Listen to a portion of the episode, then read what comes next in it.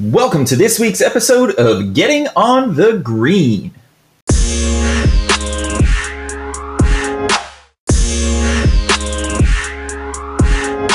I'm thrilled to welcome in Brandon Purdeck. He's got a lot of experience, and uh, he's a University of Florida Gator, so you know he, he already has a, a a little bit of love in my heart. Um, so.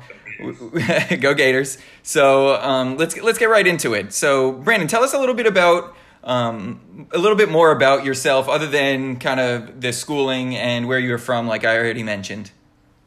Sure. So uh, born and raised in South Florida, uh, currently living down here in Miami, Florida, uh, in the in the Brickell area. Um, we're in the commercial real estate business and in the finance space.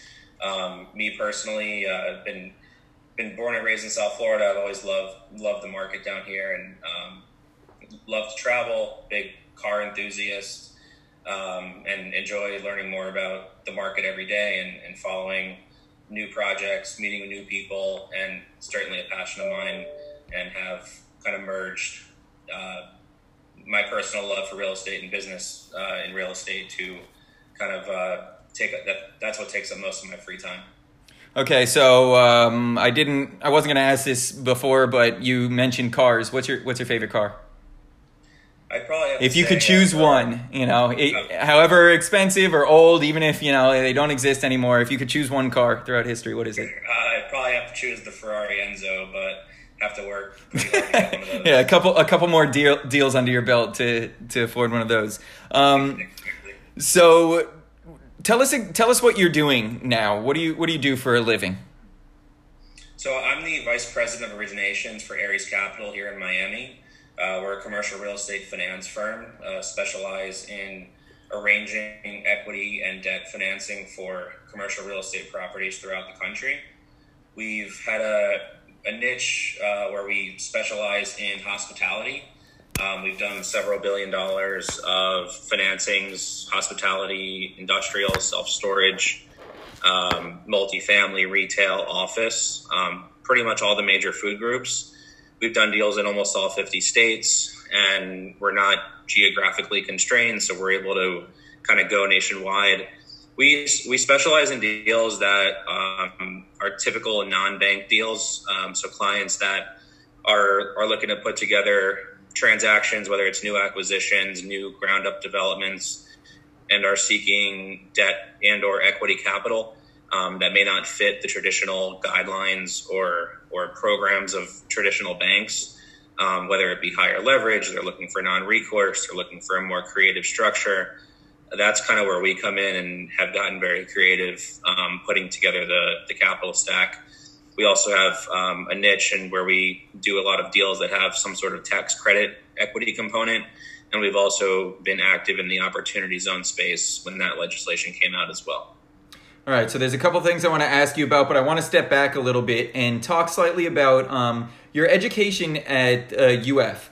When you got the M S I R E, Um, did you have a book of clients already? Because I, I was under the impression that, and I, and I may be wrong, uh, definitely... Um, You know, tell me if I'm wrong, but I was under the impression that you needed some sort of experience in real estate or a book of clients, something along those lines to, you know, uh, either make the M S I R E useful or be accepted, something along those lines. So can you can you explain that real quick? Yeah, definitely. So the, the University of Florida M S I R E program, I uh, was very fortunate to be a part of it. Um, they pride themselves on the the advisory board network that comes along with the program, and that advisory board consists of anywhere about two to three hundred real estate professionals that are mainly located in Florida but also nationwide, and they kind of act as your sounding board and also your built-in your built-in network, um, which helps you get placed into the role that you're looking for and also helps you network around with other professionals. Um, in terms of having to have any previous experience or and things like that, it wasn't a requirement, although my family is involved in real estate uh, throughout Florida uh, and in Texas, and have always kind of been around real estate. My father's in real estate, so certainly had some exposure from an early age in that regard. Um, and then uh, started the program to kind of further further those efforts and, and, and knowledge. And that's ultimately how I got my role at Ares Capital almost five years ago, and have been very grateful for the people that I've met through the University of Florida program and and beyond. Yeah, I mean, I'm a big advocate of always um, advancing oneself, whether it be getting um, self-educated or getting, um, you know, certifications of different types, even if it has nothing to do with what you're doing. Advancing your, your brain, making your brain work hard and strengthening it and working it in different ways. I'm a I'm a big advocate of. So um, I'm gonna I'm definitely gonna al- look it's into. It's also things that it's also things that you can do to make yourself more marketable. Mm-hmm. Um, and the in addition to the kind of I guess hard skills that you learn uh, throughout the program, Excel modeling, um, all the book work and book knowledge that that you kind of learn along with it. Um, a big part of that program and experience was the networking aspect, and um, getting uh, assigned a mentor, um, which is oh, they do assign you a mentor. Yeah, so part of, part of the program, they um, you you choose from the list of advisory board members, which are typically pretty tenured professionals um, throughout their industry, respective industries, and you reach out to three of them. You ask, "Hey, can I?" Can I kind of be your mentee for this for this year that I'm in this program?" And most board members are pretty open to it, and uh, open up their network and set up meetings and, and events, and um, and send you to events and introduce you to other people and invite you to their office, and uh, pretty much do everything they can to help you wow. um, find the right opportunity. So that's great. Um, that that was uh, a big part of why I wanted to participate in the program. Wow. Okay, so let's get back into the actual substance of um, what we're talking about today. And in case uh, any of the guests couldn't have guessed it, it is about arranging capital. So what's involved in arranging capital? Why can't somebody just go to a bank and, you know, get money? Yeah, so if, if it was only that easy, right? um, so we, we specialize in deals that are a little more complex, um, and I mean, there are deals where if the borrower has the right credentials and the right uh, size balance sheet and relationships, they can just go right to their bank and say, "Hey, I need a loan for this asset or this project," and and they don't typically engage a mortgage banking firm like ours. Typically, most of our clients are more entrepreneurial, real estate investors. They're typically doing uh, G P L P structures where they're raising equity and then also looking for uh, a more creative set of financing. So that's that's typically where, where we come in. We, Ares Capital, uh, we've been around for almost thirty years, have done billions of dollars of deals, and have relationships across the board with Wall Street firms, banks, life insurance companies, family offices, and other private equity funds and debt funds. So we have a pretty wide ac- a pretty wide distribution and pretty wide access to different sources of capital. And unlike uh, a lot of things, real estate is not, commercial real estate is not one size fits all. So one lender might be doing more multifamily than another. One lender might want to do hotels. One lender might not. Um, one lender might like this geographic area. One might not. So it, it's really our job to understand um, what all of our hundreds of sources of capital uh, look for in a deal. And then once we have a request from a from a sponsor, or a borrower, developer, we it's our job to understand their needs, understand their deal, and then match them with the best source of capital. And as as I mentioned, typically um, our clients are more entrepreneurial. We're mainly focusing on deals, um, and our clients are mainly focusing on deals in the ten to one hundred million dollars range.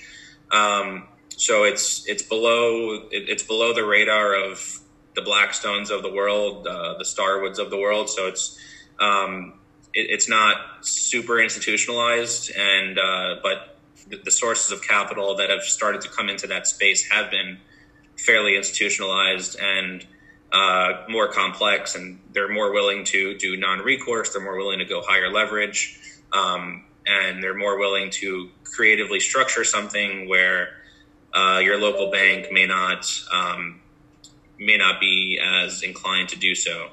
Um, the other thing is that obviously not every not every developer borrower is is is a billionaire or or oh, they're or not extremely wealthy enough where banks uh, where banks um, may not have an issue with their balance sheet. So uh-huh. we typically um, are doing deals that are non-recourse, so it's more asset-based lending, and uh, it's our job to find mm-hmm. something that is fits the sponsor's business plan, as well as gets them the best uh, so the best match and source of capital for their deal and be able to execute their business plan. So um, you are more about finding and locating funds versus providing funds? Correct. So in the past, Ares Capital has been a direct lender or balance sheet lender, um, mezzanine lender. Uh, right now, our business is more um, more advisory, and we are an intermediary. Um, so our job is arranging the capital, um, broker, brokering the capital per se. Okay, so can you we, just give, you know, a, a couple of brief examples of what types of sources of capital there are that you all deal with? You know, I'm I'm a client of yours. I have a crazy complicated deal that I need funding for. Who who are like the first three people or the first three uh, sources of funds that you're going to to look to see if they match my needs? Yeah, so on the I can uh, I we typically break it up by equity and debt. So I can maybe start with the equity side. On the equity side, there's typically three main sources. Um, we have uh, insur- insurance companies, high net worth individuals, uh, as as well as just ch- your general private equity funds, where um, they've raised they've raised uh, a series of funds or a series of capital um, to then go out and find operating partners to to back. So our, our clients are typically the sponsor owner operators, and they're looking for that majority L P partner um, to, to take down the deal with. And most of our equity deals are in that ninety ten, eighty twenty uh, type structure. Um, on the debt side, um, it's a series of either C M B S lenders, if it's a permanent stabilized asset, Uh, bridge lenders, uh, bridge funds that have raised funds to make transitional short-term loans, mm-hmm. um, as well as your typical banks and credit unions on the debt side is, is typically our go-to sources. So I know you mentioned that you all kind of specialize in um, like hotels and other sources of, you know, thing, things along the lines of hotels. Um, mm-hmm. But so how would financing a hotel or that type of deal differ from a, another type of deal for, you know, another commercial deal, whether it's a retail center, industrial, whatever it may be? Yeah. So every every commercial real estate asset type has its own nuances in terms of underwriting requirements and how the deal is looked at by, by lenders and equity sources. Um, for example, a hotel, um, you it's done on a pro forma basis based on uh, the average daily rate, um, what you project the occupancy, and then what ultimately the RevPAR, which stands for revenue per available room, is a fairly commonly used um, uh, primary metric for evaluating the success of a hotel. And then that RevPAR index is kind of put against its competition to see how much of the market share that it's it's capturing. Um, And then the other, another big thing with hotels is is who who the management company is. Um, one thing a lot of people may not realize is that hotels are franchises, similar to fast food restaurants. Um, when you stay at a Hilton or Hyatt or a Marriott, it, it's not te- it's not always owned, and typically is not owned by that parent company. It's typically owned by a owner, operator, investor. And they license that name, the Marriott name, the Hyatt name, the Hilton name. And then they either have uh, a local management company that does all the staffing and, and that kind of thing. Um, or it's family run, which uh, a lot of these hotels mm, are, are family owned and operated. Um, and in terms of in a hotel, it's similar, similar and different in, in, to, let's say, a multifamily property. Where a hotel, you have to rent the room every single night. Uh, you have to fill up the hotel every single night. Whereas uh, an apartment building, you have predictability of long-term leases or at least at least yearly leases. Mm-hmm. Um, so that cash flow is fairly fairly predictable. Whereas a hotel, you have to there's certain indexes and metrics. Um, there's a, a data provider called S T R, S T R, Smith Travel Research. that is typically the gold standard for hotel data and um, hotel data and metrics. So what it does is you look at Miami Beach, for example. It shows you all the hotels in Miami Beach. It shows you what the typical occupancy is, mm. what the typical what the typical rate is. Wow. And um, once you kind of formulate your pro forma based on that information, you can get a sense of how the hotel will perform. And then similar to a shopping center or an office building, where you have that predictability of cash flows with the leases that you have in place. Hotels, it's literally day by day. Mm-hmm. So um, obviously the the coronavirus has um, impacted hotels. Just dipped uh, into my next question. Keep going. Yeah. So, yeah, so hotels have been, um, I would say, the most negatively impacted uh, asset type out of out of this whole pandemic, and will will also be the slowest uh, to recover, in my opinion, as well, um, which is unfortunate because the hotel industry was seeing record numbers, record performance. Uh, this past year, even before Corona, was the first year that we were projecting negative RevPAR growth, so so negative negative N O I growth. Um, and Corona really just uh, kind of put some gas on that on that uh, on that fire in a, in a negative way. Okay, I mean, I have a uh, a buddy whose family is in hotels. Uh, I think throughout the country, but certainly in the Naples area. Um, and he told me that his group or his network of hotel owners that he was talking to, they were freaking out at the beginning. They said the hotel industry might never recover. They're really, really nervous. So uh, that's it's interesting to hear somebody on the uh, capital side of it saying, you know, something along the lines of, you know, the same thing. Um, yeah. So, um, in, in addition to that, um, yeah, there, there's certainly a lot of worry out there among hotel owners, and um, a, a lot of uh, a lot of hotels are financed uh, with C M B S financing, um, which can be a good thing and a bad thing. Um, a good thing, it's non-recourse. It's typically higher leverage, better pricing. But when you have unforeseen exam- uh, events like coronavirus, where it, it, it absolutely cripples the asset and the cash flow, um, the types, the type of financing in place makes it a little more difficult to work it out. So there's, um, and we don't have to go too much into the weeds here on this, but Um, loans are either defaulting or getting transferred to what's called special servicing, which uh, uh, the special servicers are in charge of working out the asset. And um, so, yeah, we, we don't have to get too into detail here because we could probably go on that topic for an hour. But um, the hotel industry is certainly um, going to need some help. And I know industry groups have been lobbying to, to get um, the relief that hotel owners need, which uh, I hope happens uh, sooner than later. And hopefully we return to some level of normalcy mm-hmm. soon. And we have concerts and business travel and events mm-hmm. and conferences and conventions, because um, the hotel industry is certainly dependent on all of that.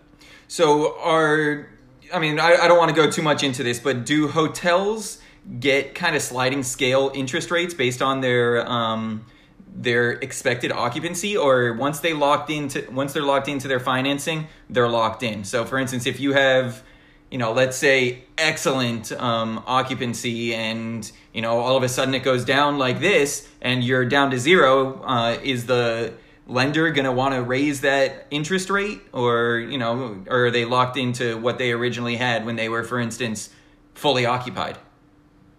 Yeah, so there's the answer is it depends. Uh-huh. uh, typical, uh, typical attorney answer. And although I'm not an attorney, um, so it, it depends. Uh, if you lock in an interest rate uh, from the get-go, uh, and it's a fixed rate loan, um, your interest rate does not change.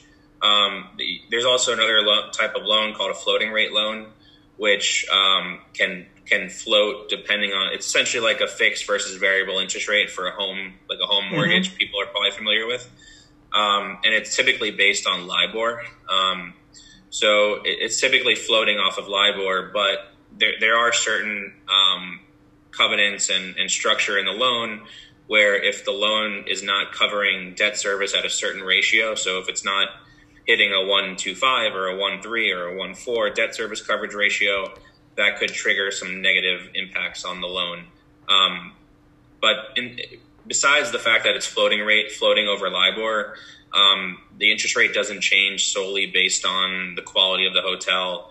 Um, but that all that stuff does go into determining your interest rate when the, the lender is making the loan. Um, they take it into account historical occupancy, historical performance, what the income looks like, what the location looks like, what the flag is. And the term flag is uh, another word for brand.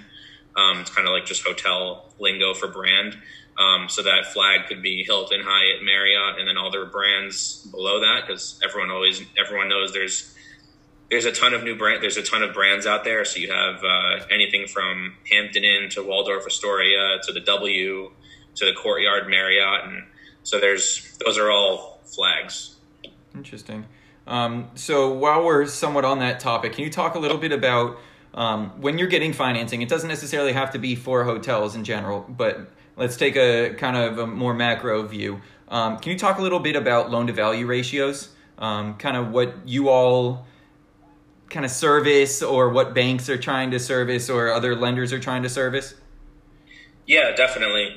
So I would say pre-COVID, uh, a fairly common structure in terms of loan-to-value was somewhere between seventy and seventy-five percent. Um, so just just for um, you know, any new listeners, can you explain what seventy to seventy-five percent means when it comes to loan to value ratio?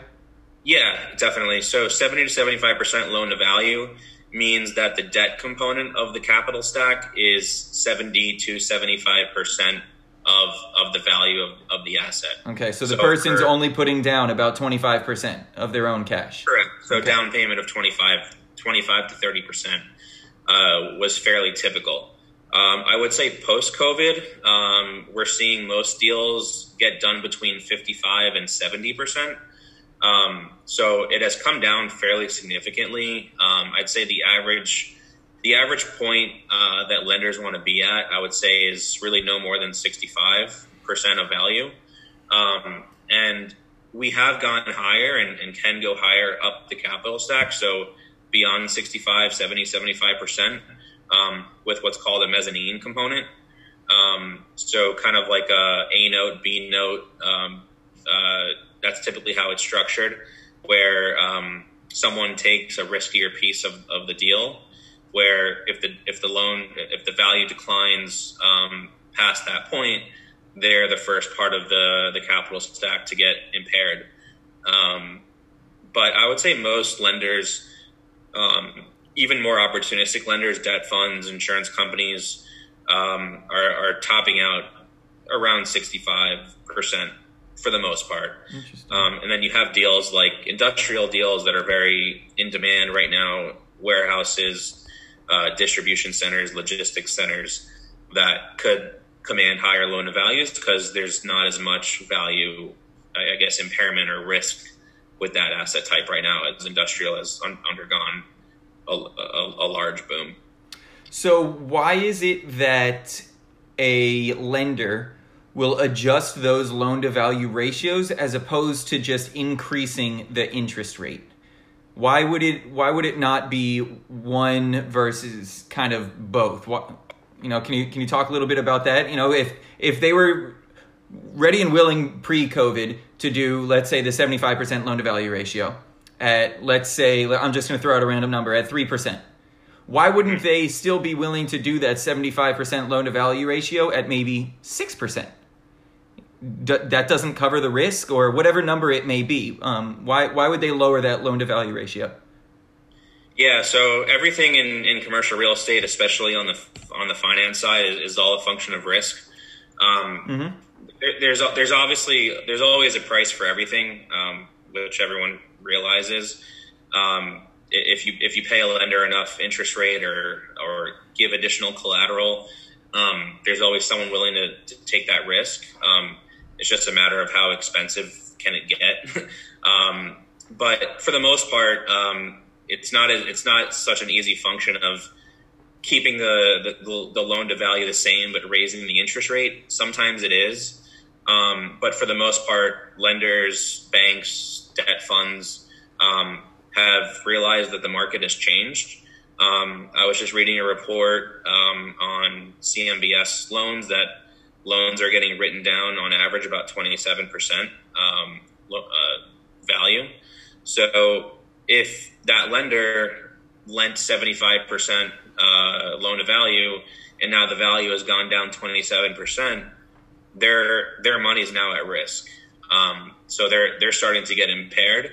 So I think it's just a matter of lenders waiting to see where this kind of shakes out, where this bottoms out. Because although we're in this kind of roaring recovery uh, or so-called recovery, um, the real estate values are not are not super correlated to the stock market values. Mm-hmm. And um, you have assets such as office buildings that nobody's using them right now. Everyone's working from home. No one's staying in hotels. No one is shopping except for at grocery stores. Um, nobody is, um, uh, what else? Uh, yeah, like so those kind of three examples, mm-hmm. those three asset types are, are starting to get hit pretty, pretty hard in terms of the, in terms of their values. Um, and lenders don't want to, lenders are always more risk averse, um, than investors. So on the debt side, um, The the best case scenario is you lend someone the money, they pay you the coupon, the four percent, five percent, three percent, whatever it is, you get your money back, and that's it. Whereas the equity investor, they take the risk, they get all the all the glory of the upside. So there's less incentive for the lender to, I guess, play along or take that risk without really the return, that if the return's not going to be there. Mm-hmm. So they're always more risk averse and, and more stringent on their underwriting than, than let's say the equity investor. Does it come down to what they can get in return if somebody defaults? So for instance, if they, you know, if, if they were asking for that seventy-five percent loan to value and, you know, so they were giving up seventy-five percent, and they would, if somebody defaulted, they were getting basically twenty-five percent more of what they put in. Now, if somebody defaults, are they getting fifty percent, for instance, if they're at a fifty percent loan to value? So you're saying if um, somebody buys an asset and puts fifty percent down, gets fifty percent financing, and then they default. Def- Is that one reason why they're not necessarily just raising the the interest rate? Because in the end, if I'm going to default, I'm probably going to default on my four percent, three percent, five percent, whatever it may be. If I'm defaulting, I'm probably defaulting. So is that why they're they're kind of affecting the loan to value ratios as opposed to the interest rates? Yeah. So it's re- it's really a, it's really a function of two things. Um, so number one, the more equity someone has in the deal, the more incentive, the, the more the incentives are aligned. Whereas uh, kind of what happened in the in the two thousand eight financial crisis in the residential space, people were getting ninety-five, one hundred percent, one hundred five, one hundred ten percent financing, where they they're, they're getting paid to do the deal. Um, if they if if shit hits the fan, um, oh well, uh, I don't have any money to lose. Um, Whereas now, if someone's coming to the deal, let's say on a ten million dollars deal, they're coming to the table with five million dollars. They, number one, they're sure as heck going to do everything they can to not lose that five million dollars. Mm-hmm. Number two, the fact that it's a lower loan to value means there's a lower amount of annual debt service on the property. So that means that the property can sustain some more on the road. So let's say on a hotel, um, instead of the hotel running eighty-five percent occupancy and it runs sixty-five, um, it can sustain it can sustain that drop. Or if the apartment building goes from one hundred percent occupied to eighty percent occupied, they can still make their payments because the the the, the asset can service the debt with a lot of with a lot of comfort and, and a lot of a lot of breathing room. Um, so that's that's really. Um, The two things that are making lenders more comfortable is there's more skin in the game, which obviously always helps, because mm-hmm. um, someone's going to do everything they can to not to not lose that equity. Um, so the more equity they have in the deal, the, com- the more comfortable the lenders are, and the more comfortable the asset can service the, the debt service. All right, so we are getting towards the end of to- our time, but I want to ask a couple more questions. Um, sure. Are you seeing deals get done, even in yeah. COVID? Yeah, definitely. Um, we've gotten some multifamily deals done post-COVID or in COVID. We are closing on a retail acquisition in Chicago uh, soon here. Um, so deals are deals are getting done. Um, they're getting done at lower leverage points, as we as we just discussed. Interest rates um, are at all-time lows. Um, so interest rates are very attractive right now. Um, for example, we're we're financing a self-storage refi in the in the low three percent range. Um, multifamily, we've been seeing getting done some some some deals even below three percent. Wow. Um, industrial deals also in that three to four percent range. Um, Hotels are fairly difficult right now. Um, we, we see a lot of challenges and uphill battles in the hotel space. Um, so we're we're working through some of uh, some hotel deals with our clients, since we have a lot of hotel clients. We're doing our best to help them through this time, whether it's helping helping them raise some additional preferred equity or PACE financing or different other creative sources of capital, ground leases, um, where we can help them get through this storm. But it's certainly not going to be easy for hotels, and not going to not going to sugarcoat it. It's, it's going to be pretty pretty ugly. Um, but we we're really focusing on on the asset types that lenders are, are looking for. So we're doing storage, we're doing medical office, we're doing multifamily, um, we're doing some grocery anchored retail. Um, so it really uh, you, you just have to kind of adapt with uh, with the changes, because Um, the capital markets, they change daily. One day lenders want to do these types of deals, one day they don't. Um, and now, I mean, hotels were getting done left and right pre-COVID, and now lenders don't even want to touch hotels. Uh, and the ones that do, it's fairly expensive pricing. So, um, which kind of goes back to the fact that there's a price for everything. So, um, whereas pre-COVID it might be four, three, four percent, five percent. Now it's ten, twelve percent, something like that, for the because lenders want to be compensated for that risk. Um, but yeah, deals are certainly getting done, and we're certainly busier than ever. So um, interesting. Can't complain about that. So how? Last question, I promise. Uh, how can an investor or somebody who wants to, or a, let's just say a buyer, how can they position themselves properly? Or like, give me your, your top tip um, for somebody who wants to purchase something and they're coming to you. What can they do to put themselves in the best position to get accepted or financing at the lowest possible rate? Yeah, definitely. That's a great question. Um, so there's a few things that I would recommend um, to people out there looking to purchase commercial real estate. And number one, um, it's, it's best to always partner with someone if you don't have the experience yourself. Um, to partner with either a firm or another individual that has done those types of deals that you're looking to do before. Um, and obviously everyone has their first deal. Uh, there's always going to be a first time for everything for everybody. So for example, let's say you're looking to purchase a multifamily building. You're best, you're better off partnering with someone that has invested and has successfully exited um, commer- um, multifamily deals. Um, the next thing is making sure you have the proper um, balance sheets in place. So whether you have the proper net worth and liquidity, um, or your partner has um, the, the proper net worth and liquidity.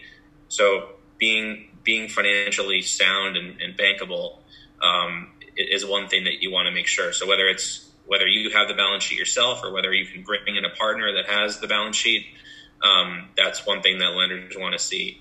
Um, the next thing is to be realistic with your projections and your and your pro forma. Um, lenders, uh, they're not they're not dumb, and and uh, you want to make sure that you have um, a realistic pro forma and realistic expectations. So, if you're buying a let's say Class B or Class C multifamily property, and then after you put in let's say five thousand dollars a unit, and you're expecting to achieve X rents afterwards, it has to be realistic. So if you're saying that the rents are going to be two thousand dollars after the renovation, but the market's saying it's fifteen hundred dollars, you have to be a little more realistic. And um, so all these things are, are, are things that lenders always do due, due diligence on um, in the in the loan process and underwriting process. Um, so I think just being as prepared and as realistic and as experienced um, in terms of track record, because that's, that's one of the major th- major things that investors um, and also lenders look for, is is that track record of experience. So if you don't have it personally, I'd recommend partnering with someone that does. And then eventually you'll get that experience and be able to kind of branch off on your own and, and do it yourself. Those are great suggestions. I really, I really like those because it, um, even for myself as well as other investors, you know, I mean, it's, it's good to understand how to set yourself up to win before you even get into the race. You know, if you're getting into the race and you have no idea which direction you're running in, you, the likelihood of you winning is slightly diminished, or greatly diminished, not slightly, greatly diminished. Um, yeah, yeah, def- definitely. Um, I, to- I totally agree. And um, one one thing that um, that I've kind of taken away from the experience I've had thus far in, in the debt, mainly on the debt side of, of the business, um, we have we do spend a lot of time on the equity side as well. Um, our, our firm also owns commercial real estate, hotels, self-storage, land, um, some retail, and some multifamily. Um, so we do have kind of our, our equity hat. We also have our debt hat. So we really are in the market on a daily basis, talking to lenders, talking to to credit funds and debt funds. Um, so we understand what they what they're thinking and what they what they want to hear, what they don't want to hear. Um, so we really understand um, what it's like from the debt side, um, which is typically the more critical side, because as I mentioned, the best thing that happens to a lender is that they get their money back, they make their coupon, and that's it. Whereas the the equity investor gets all that upside, and if they hit if they hit a home run out of the park and they make three four times their money, great. The lender doesn't see any of that, so they're the ones that have to kind of bring people down to earth sometimes, uh, uh, which we've seen um, happen sometimes. Um, so that's that's uh, it's important to understand how the debt side of the business thinks, because the availability of debt capital is typically what drives transaction volume. Wow, that's great. Um, I, I appreciate you explaining all of this. Um, but no un- unfortunately, we are out of time. I'm going to let you get going. I know you have things you need to do. Um, on behalf of my listeners and myself, I really want to thank you. Uh, this was very educational, and hopefully it sets us all up to be more successful in our future endeavors. So, Brandon, thank you very much. No, thank, thank you, Craig, and thanks for having me and, and your time. That was a great episode with uh, Brandon. He certainly taught us a lot about how to think about the uh, financing side of things, where to get your capital from, uh, de- definitely different sources, and uh, how to set yourself up for success before you even really get into the game. Um, next week, we are going to be having an individual talk about auctions. Such a cool way of getting into the real estate game is auctions. Uh, Not the standard way of acquiring assets, but something that could help in getting a great deal on a property. Uh, so until then, we will see you next time on The Green.